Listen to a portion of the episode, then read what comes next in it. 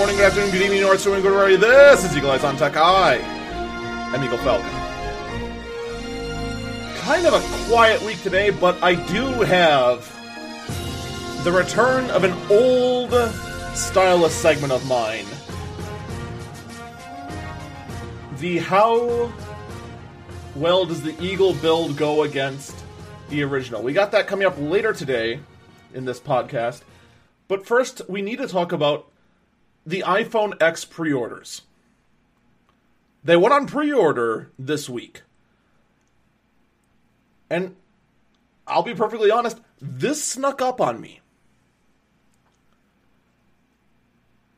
This snuck up on me because I thought the pre orders were pushed back.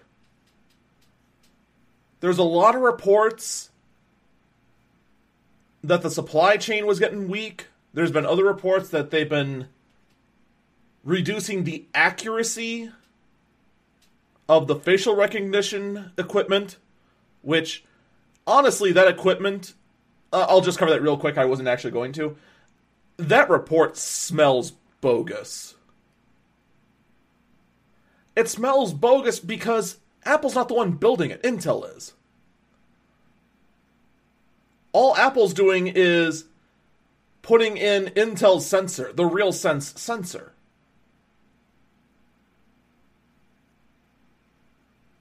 Intel can make those things for days. The bottleneck's going to be the OLED display, which screens are notoriously difficult to make. It's one of the reasons why Foxconn's doing this crazy thing called building a giant LCD factory in southeastern Wisconsin. Yeah, because LCDs, OLEDs, all of it is extremely difficult to make. That's usually where the bottleneck is to make some sensor and that being the bottleneck, give me a break. Stupid reports trying to say stupid things to get some stupid clicks. Makes no sense to anyone who puts puts an ounce of thought into it. Anyway, the iPhone X actually did go on pre-order this week. The pre-order sold out in 10 minutes.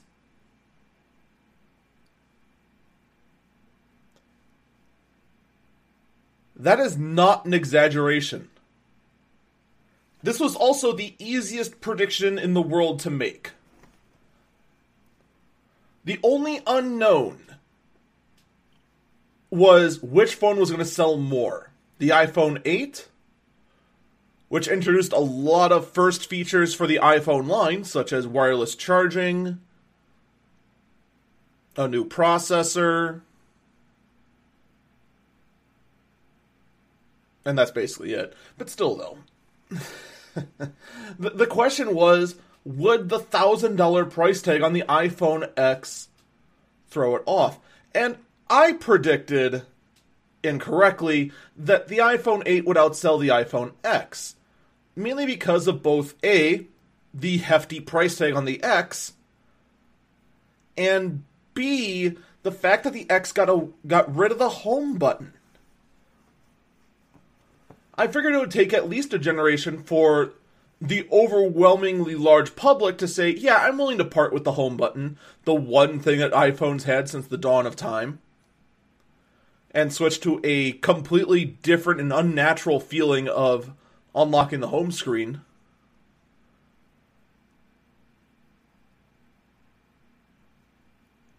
But this prediction could have been made the moment that reports started coming in that the iPhone 8 was doing terribly. In fact, I made this prediction. Pretty sure I did. Not sure if I did on the air, though, to be quite honest. Regardless, doesn't matter. After the iPhone 8 did poorly, some idiots were like, "Oh, that means Apple's going to do terribly. This is the this is the the lineup that that the public hates." No. no the public wants the X more. Now, I don't know when the iPhones are going to be shipped out. We're going to find out soon. I mean, supposedly, we're supposed to be getting them mid November. We'll see. But, um, I want to say I heard early on that, uh, we weren't going to see these phones until next year in in early January. I'm not sure if that was a rumor or what. But in the end, surprise, surprise, Apple's not in trouble. The iPhone X is going to ship is going to sell gangbusters. And blah blah blah blah blah. The Apple fans dive in to save the day once again. So let's move on. We're going to move on to the shocking news that GPU vendors love the current trend of mining cryptocurrency because it means that more people buy GPUs to mine cryptocurrency.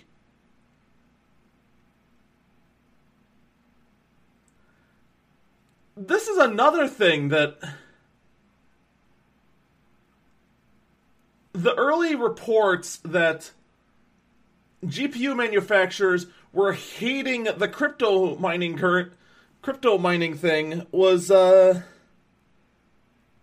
just dumb.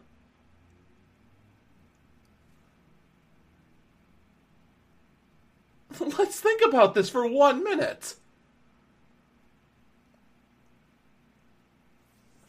Cryptocurrency mining, if you don't know, is taking a specifically built computer with a lot of graphic cards in it and using that computer to do what's called mining. It's basically solving a bunch of super, super, super, super, super complex mathematical equations on servers to unlock blocks of cryptocurrency. Right now, the hot currency to mine is called Ethereum. But back in the day, miners were doing this to Bitcoin as well. That's the most commonly known form of cryptocurrency.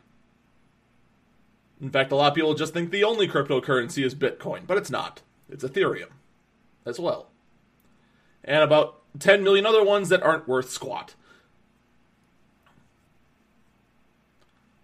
But right now, with the big trend in Ethereum mining, and I think there's like one other one that's also popular in mining, but nowhere near as bad as Ethereum.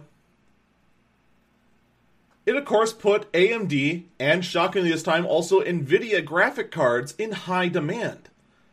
To the point that when people made the discovery that Ethereum was being sold for a lot of money. One second here.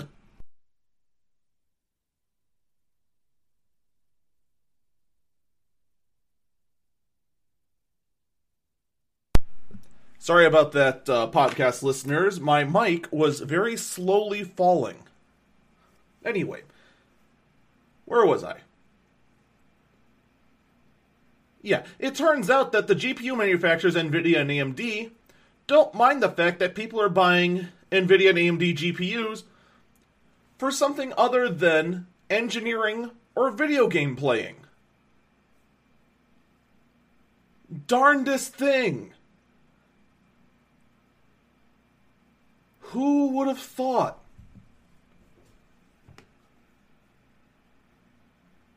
What's what? I mean, the real surprise in all of this is the fact that people thought for even a moment that AMD and Nvidia hated the trend of cryptocurrency.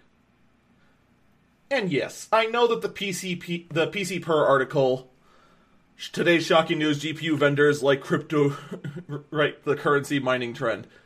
I know that's supposed to be sarcastic. The problem is, that there is a lot of people who actually find this surprising. Oh.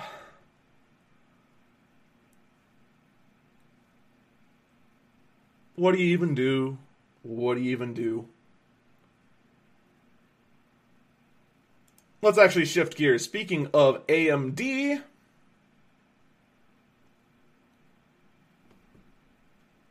AMD is announcing one last product update for 2017. And that is there's going to be AMD Ryzen processors with Radeon Vega graphic chips in notebooks. Now, I know what you're thinking. This isn't news. We already knew that eventually AMD was going to make processors for laptops. Eagle, why is this news? This isn't interesting at all. There's one word in there that actually makes this very interesting. And that's the word Vega.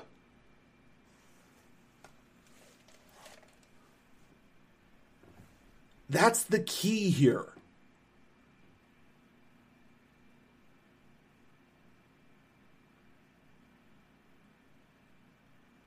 The fact that AMD is making smaller, more power efficient Vega graphic chips. Currently,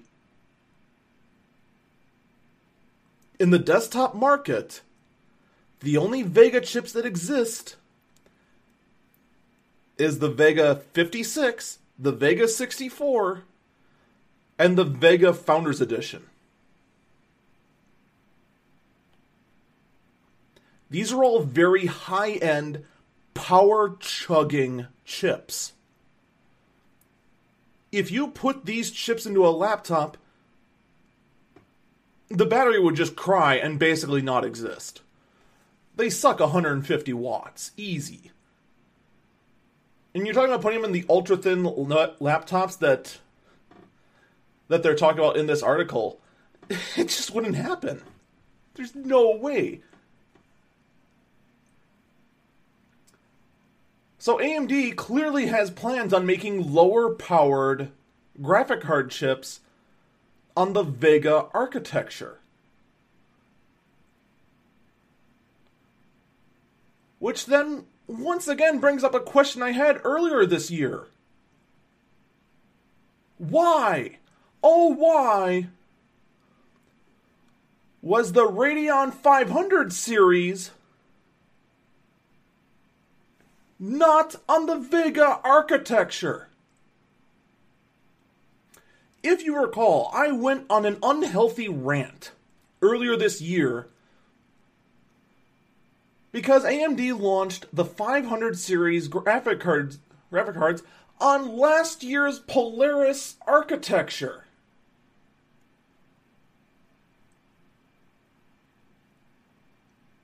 It was literally so bad to the point where there is literally, not figuratively, no difference between an RX 480 and an RX 580. I take that back. There was one difference. The 580 fixed the problem the 480 had. That's it. There was literally no reason for the entire 500 series to exist. And the fact that the, this exists, the fact that AMD is going to be putting the Vega architecture inside laptops proves that they could have downscaled Vega.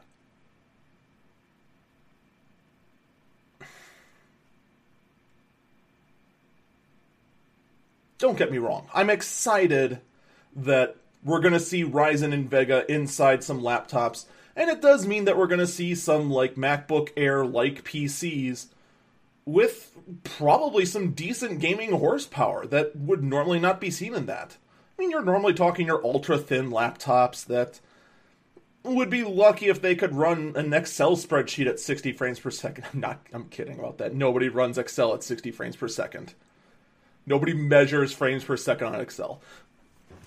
The fact that you can go ahead and run at least games at moderate settings on what's basically a, ta- a tablet with a keyboard, that's great. That's exciting. My only disappointment is that this didn't come sooner. And that once again we have an AMD lineup, much like with when the Fury was launched, where if you were buying an AMD graphic card with a number on it, you were a sucker, but if you bought an AMD card with a word on it, you were smart. That's what gets me. All right. All right, let's talk about the other product launch. And that is the NVIDIA GTX 1070 Ti.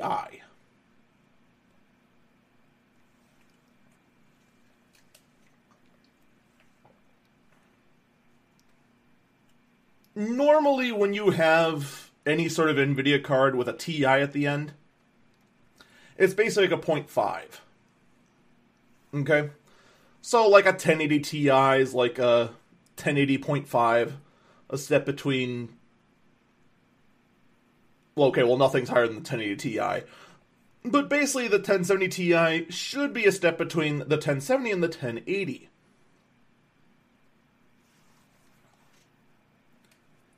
There is just kind of one little difference. The 1070 is basically a slightly scaled down 1080. So PC Per has the article up saying that the 1070 Ti is the answer to the AMD Vega lineup. The Vega lineup is currently as follows. We're going to ignore the Frontier Edition because it's the Frontier Edition. Nobody's going to buy that anymore. no one. The RX Vega 56 is a $400 card. And that sits at 10.5 teraflops. The RX Vega 64 Air is a $500 card that sits at 12.6 teraflops. Now, teraflops is a bad way of measuring graphic card performance because there is literally 10 quadrillion factors that go into a, a graphic card. Benchmarking is usually the key way, but we don't have it right now.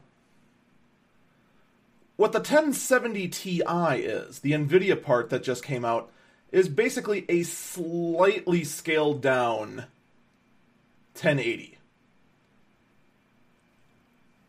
With only 130 GPU cores less than the 1080. The 1080 has 2560 GPU cores, the 1070 Ti has 2432 GPU cores. So you're talking 128 less GPU cores, slightly lower boost clock speed. Base clock speed's exactly the same. It's clear, it's a slightly tweaked 1080. The key here is that the 1070 Ti sits nice and comfortably between the Vega 56 and the Vega 64. The 56 is $400, the 1070 Ti is $450.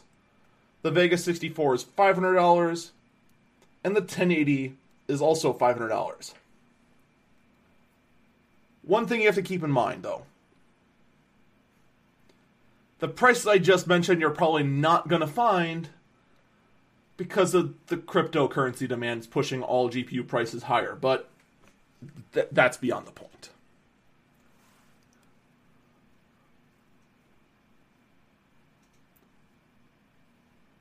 what's really going to be telling is we're not going to see it for probably another week when places like PC Per, like Tom's Benchmarks, Tom's Heart, whatever, all the various places get a hold of a 1070 Ti and then set it on fire running benchmarks to see how well it compares to the to the Vegas. Because the Vegas on certain games smoke the 1080 for workstation applications, the Vegas score higher than the 1080. But on certain gaming applications, on certain other ones, the 1080 scores higher than the Vegas. So we're gonna. It'll be interesting to see where the 1070 scores on the benchmarks. So with that, we move on to the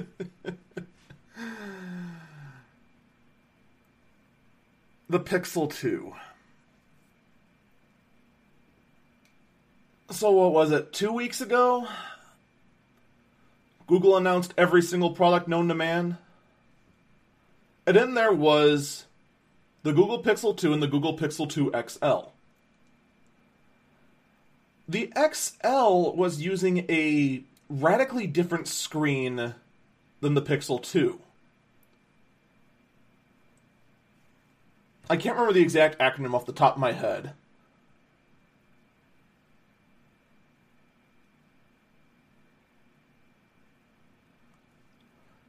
And now, now keep in mind, already up, down, left eye in the chat is saying, I'm glad I stuck with my free new Pixel rather than trading in for the 2. What I'm about to talk about only applies to the 2XL. The 2 is fine. As far as I'm aware, there is currently no issues with the 2.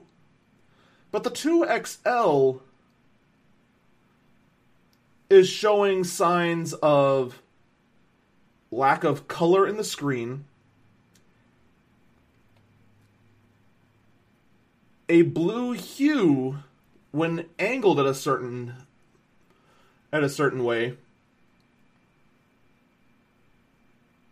as well as some small reports of burn-in. Now, in fairness on the burn-in issues, OLED burns in.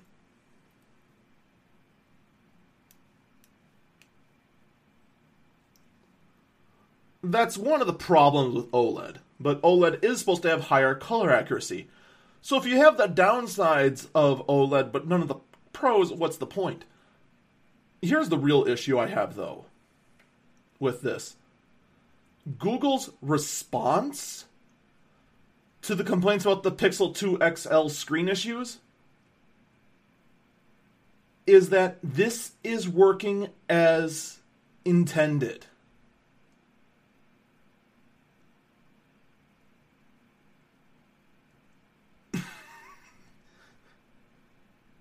really, Google?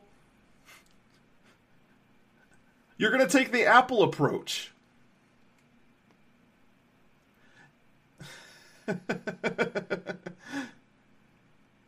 it's it's not a bug. It's a feature. It's intended. Come on, Google. Come on. Now, they're saying the color issue is so that it has a more realistic color. The thing, though, is that if you were going for a realistic color, you would have gone with an LCD.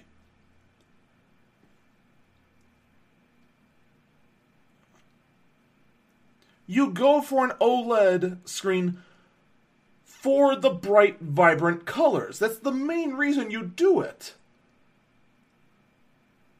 Not for. Not to have blue hues or more mellowed colors. That's just silly.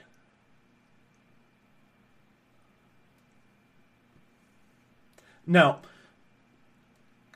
I'm going to be fair here for a minute, as opposed to all the other times when I'm fair. I think it's quite possible that this is one guy, one Google PR guy who went ahead and issued a response before flying it by his buddies. I think it is very possible that that's what happened. That this just quickly went out and was like, "Oh no, no, no, that that that's intended. That's intended. Stop asking me questions." I think it is quite possible that we're going to get a different response out of Google next week. And chances are that this could very well just be a defective first batch. I mean, let's be honest, we see it all the time with new phone releases. I mean, let's never forget the iPhone 4 when it first came out. Where a protective coating was never put on the antennas, so the moment you gripped it on, on a phone, that um, the antenna con- conduction was completely ruined. And of, co- and of course, that's where the whole it's not a bug, it's a feature sort of thing kind of sort of stemmed from. When Steve Jobs went ahead and just got so frustrated with all the complaints, just went out on stage and said, Every phone does it. Here are five cases. and of course, nobody will ever forget that because. Because once people start re- realizing that, hey, look, this iPhone 4 doesn't do it, but this one does. Hey, this one looks like it has some sort of coating on the metal band. What are the odds? Uh, this could very well just be a defective first batch of OLED panels. I think that's very, very likely.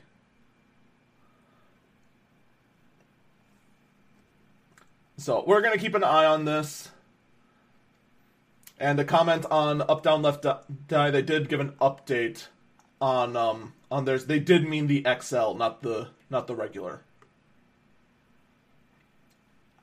And that's honestly a good call to, to hold off on that. Like I've said here on this show, time after time after time again, is to never ever be part of the hype and be the first to get something. Because you never know what defects are going to be in the first batch that had to be made two months before the release and find out that, oh, hey, look at that. The battery explodes.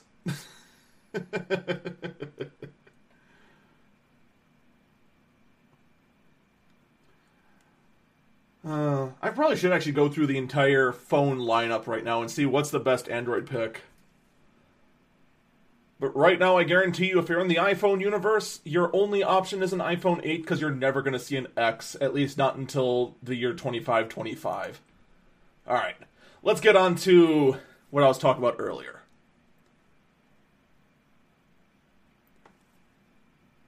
So I have found that Alienware has officially officially launched the Alienware Area 51 Threadripper PC. The Area 51 is Alienware's top tier gaming PC. This is the best, most powerful thing that they make with the Alienware brand on it. And now it has the wonderful AMD Threadripper chip in it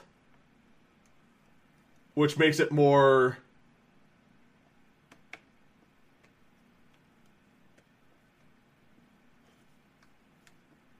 which which makes it more of a workstation than a gaming PC. But that's beyond the point. The point is it's out.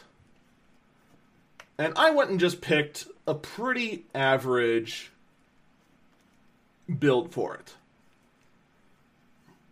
Currently, the one I picked out for the Alienware Area 51 runs an AMD Ryzen Threadripper 1950X 16 core 32 thread CPU 3.6 gigahertz on all cores running Windows 10 Home a 1500 watt 80 plus gold uh, power supply I'm sorry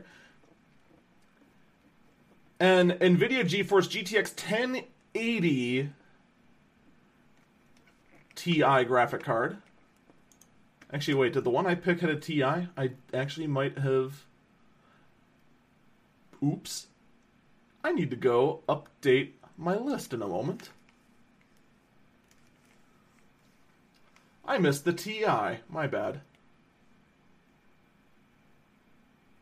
Oh, that's actually weird that they did that. That's a TI, but if you get it with the liquid cooler, it's just a regular 1080. Anyway, 32 gigs of dual channel DDR4 RAM. So you're talking 216 gigabyte sticks of RAM. 1 terabyte M2 PCI Express SSD. And a 2 terabyte 7200 RPM SATA hard drive. 802.11 AC wireless, no keyboard, no mouse, all for the low, low price of $4,300. So, of course, whenever I find a new released PC like this, I have to challenge myself. Can I build this computer for less? And usually the answer is yes. But isn't it always fun to figure out by how much less it can be? Alright, so first things first. I need to quickly tweak my list because I unfortunately put a 1080, not a 1080 Ti.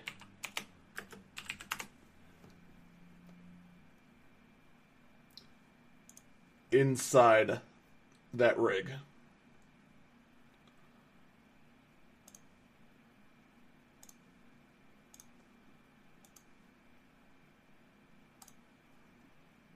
So I'm going to quickly update that list.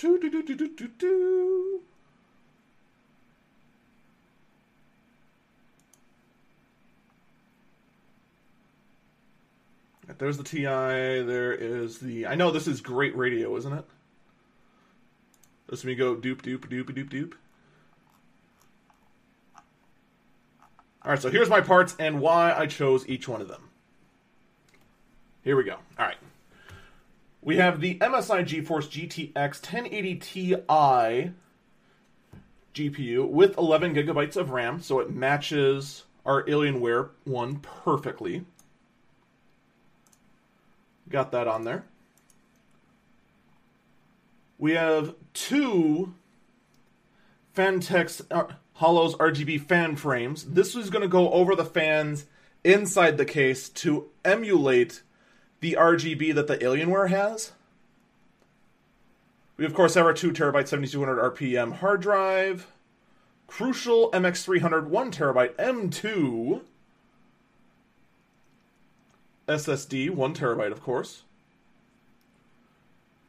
32 gigabytes of DDR4 6 or 2666 RAM. You can go higher, of course, but this matches what they've got perfectly an EVGA Supernova 1600 watt gold rated power supply, fully modular. I'm gonna need a timeout chat at this point because they're just doing emote pyramids. We have a liquid we have an RGB liquid cooler to match what they've got inside the Alienware. The exact same Ryzen CPU, 1950X, 16 cores, 32 threads an MSI X399 Gaming Pro Carbon AC motherboard. This is the heart of it all. This can control all the RGBs that is going to be inside this case. And the most important thing that I did was I hunted down this particular case. Because one of the things that the Alienware fanboys will always, underline always, defend their purchase with is the look.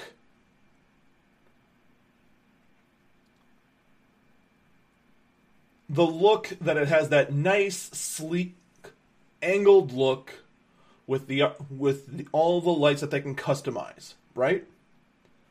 I have picked out a very unique and I I think much better looking case, though much more fragile the Cougar Conquer aluminum ATX mid tower aluminum frame tempered glass gaming case with LED fan.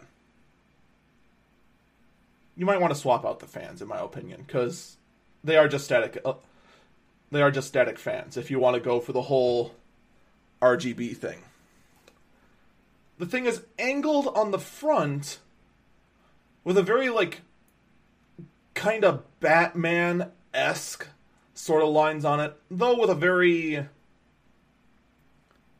with one orange plate on both sides. And then it's angled on the back down, very similar to how the Alienware is, one is. And Unjusted in the chat's asking, isn't there a pyramid case? I could not find one like the Alienware, unfortunately. Um, there were a couple Lian Li's, but Lian Li wanted like seven hundred dollars for it, and that's just no. Don't do that. just just don't. I'm sure someone could find a better choice.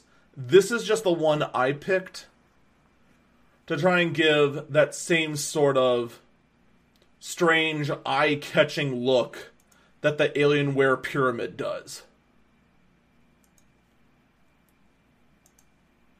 Now, here's the key the grand total, the price to beat, is $4,299.90, $4,300. The build, 3400 Oh, wait. $3,533.90. I forgot the Windows 10 license. My bad. So, $900 under. And admittedly, well, a lot of that was lost to trying to go for the looks.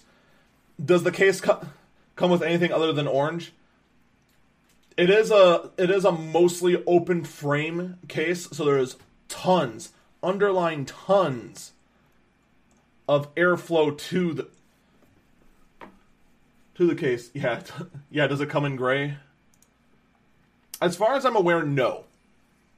But of course, it's just the case. You can always pick a different case.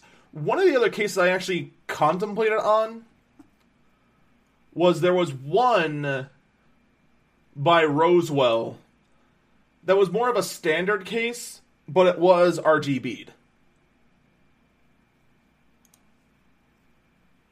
So that might fit better.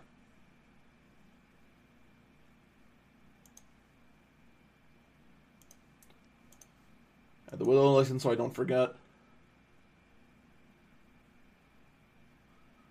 Uh, just says, but Alienware is made with love. Can you put a price on that?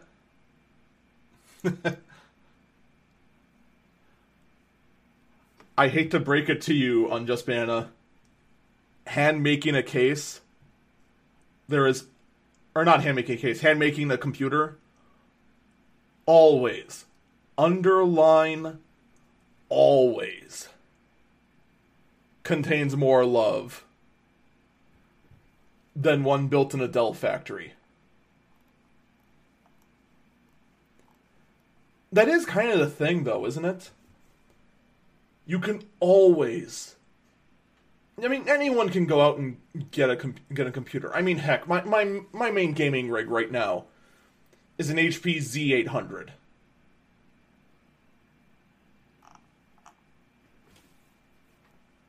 And there's nowhere near as much love in that. If I went out and handpicked the components myself, myself, and just said, "This is mine," I went ahead and I picked every single component and put my heart and soul and brain power into this rig. At the same time, though, I also do love taking computers like the HP Z800 and just tweaking it that little bit, putting my little own twist on it and getting what used to be used for power plant development and turning it into a seven year old gaming monster keeping up with rigs of today. All right, I'm going to post the link for that wish list in the description of this podcast. You are, of course, more than welcome to go t- to go take a look at that Make your own tweaks on it. And if you want, you can go build this rig for yourself. With that, let's move on to the last burb, the last article of the day. I always try to save the strangest, most controversial articles for last. So I'd like to introduce you to Amazon Key.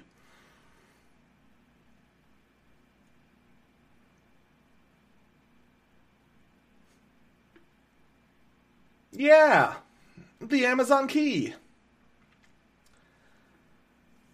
This is a uh, this is Amazon's attempt to break into your house. No, I'm kidding. Amazon Key is a special feature that is exclusive for Prime members. What it does is that you install this door lock, and delivery drivers can gain access to your house when delivering a package and just leave the package inside. That way, the package won't get wet, and also that little hooligans nearby won't come and steal your stuff.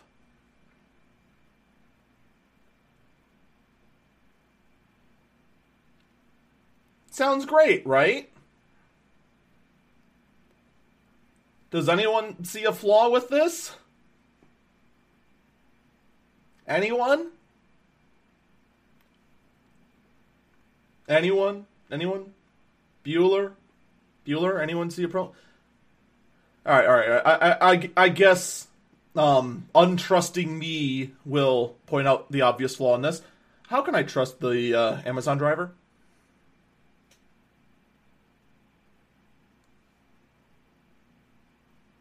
I mean, most of them are, in fact, not even directly Amazon employees. They're a third party.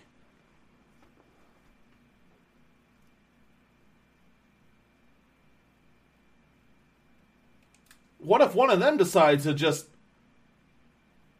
come in here to my uh, my little apartment and uh, like I don't know, take my streaming laptop. Then what?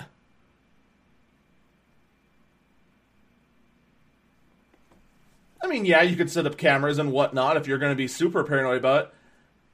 But in the day and age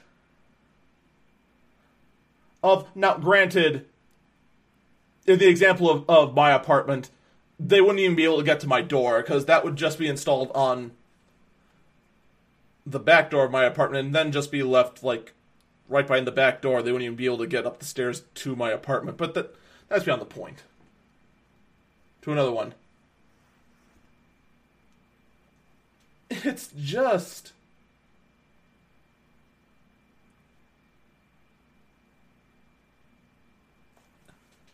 Really? This just seems like the answer to a question nobody had. Because already Amazon has a much better solution for this same problem. The Amazon lockers they're installing throughout Whole Foods right now and already are set up outside various other locations. I know there's an Amazon locker installed on 124th and uh, North Avenue. I had to blank on the street name for a minute. There's a gas station there. There's a huge Amazon locker installed on on the side of that gas station. You just go in, put in your security code, a section of the locker opens up, there's your package, you grab and go. The end. Though I do like some of the uh, some of the comments in the ch- in the chat here. JX Dalos, then you then you have booby traps like floor spikes and poison gas installed to stop them. AO Shaw booby trap your front door. Up down left eye does make a good point. Amazon locker, lockers are far are far from them. I don't, I don't have to go somewhere to get get their stuff. That might be a solution to that. But then the solution to me would just seem wouldn't just making a smaller Amazon locker make more sense? I don't know. For me, this seems to create more problems than it would solve. Grim Reaper 007 in the in the chat. A lot is wrong wrong with it. I would have a se- second door behind it with a re- regular lock, so that safe area is big big enough for for a single package the thing is that the the um the GIF that's currently playing on the stream right now that we're broadcasting live on, it's showing a pretty big box. It's it looks like 18 inches by 14 inches by 24 inches. It, it looks like a fairly big, big box. That wouldn't fit between two doors. Uh, I, I don't know. This idea just smells half baked, no matter how you look at it. It, it. It's just not a good plan. Oh well. That's gonna do it for me. Thank you, everyone who listened. If you want to support this podcast, all you have to do is go to twitch.tv slash eagle underscore falcon. Support that stream there however you'd like. That is where I broad- broadcast non. Well, I broadcast everything there, including this podcast. Take care, everyone. I will see you next week. Bye bye.